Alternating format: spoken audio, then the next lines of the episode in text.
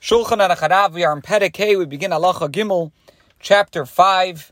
We begin the fifth halacha. We learned that if a person was eating and drinking, decided not to eat or drink anymore, but then changed his mind and decided to continue, he has to say a second bracha. The exception is that when one is eating a meal that includes bread, in such a case, even if a person decides not to eat more, that's not considered being Masiach Das, diverting his attention from eating is because because it's common for people to to linger and to be drawn from one course to another course. And like someone will sit down to have a small meal and then end up having a larger meal. So changing one's mind and deciding to continue eating after sitting down to a meal doesn't require um, another bracha. We did say the exception is a person only has a small amount of bread when he said amaitzi, and he had no knowledge that he's going to have any more later. But if a person did have more later, even if he only cut a slice, but there was more bread, in that case also would not have to say another bracha. Halacha gimel. All of this applies to eating within a meal. When you're talking about drinking, it's different. If a person decides not to drink anymore and then changed his mind, so then he has to say another bracha on the drink. And this applies even when one drank wine during a meal. Even if he did not make an explicit decision not to drink more, but merely said, Tenu kais and berachas bring a cup of wine, so that we can recite grace after meals. He's considered to have diverted his attention from drinking more. And the same rule applies if he says, Boyu and berachas come let us recite grace. If afterwards he changed his mind and decides to drink again, he has to say another bracha beforehand. If, however, he changes his mind and decides to eat again, so then he can eat without saying another bracha. Moreover, um, if he is drawn to drink more because of what he now eats, he may drink without reciting a blessing. If, however, he changes his mind and wants to, to, to go back to the meal, but is still thirsty as a result of his original meal, he still has to say another bracha. Nevertheless, he doesn't have to say a bracha after drinking. Similarly, if one changed his mind and decided to eat another food that's served because of the meal, even though he did not intend to eat any more bread at all, he does not have to say another bracha before partaking of that other food.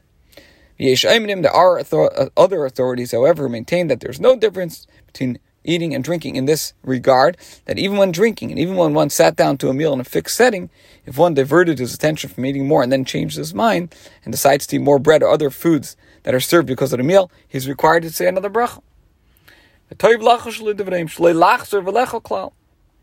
So the Alter says it's desirable to give weight to their words and not to return to eat at all. Because there is this opinion that says that a person would have to say another bracha. Okay, one should not, however, return and eat again and say another bracha because it may be a bracha levatala.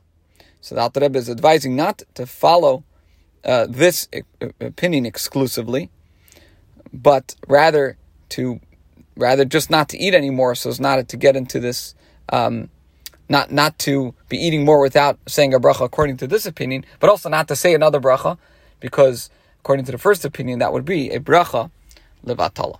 Okay, this concludes halacha gimel halacha dalid for avalim natal akois biyad levarach bechasamasan af bishlei natal yadav gam ne'emer tchilah tznun kais levarach bechasamasan silik vesach adas legamre the All authorities agree that if a person picks up a cup of wine in his hand to bench in order to recite grace, even if he didn't wash his hands before grace, and he didn't even say, bring a cup of wine so that we can recite grace, he just picked it up in order to bench.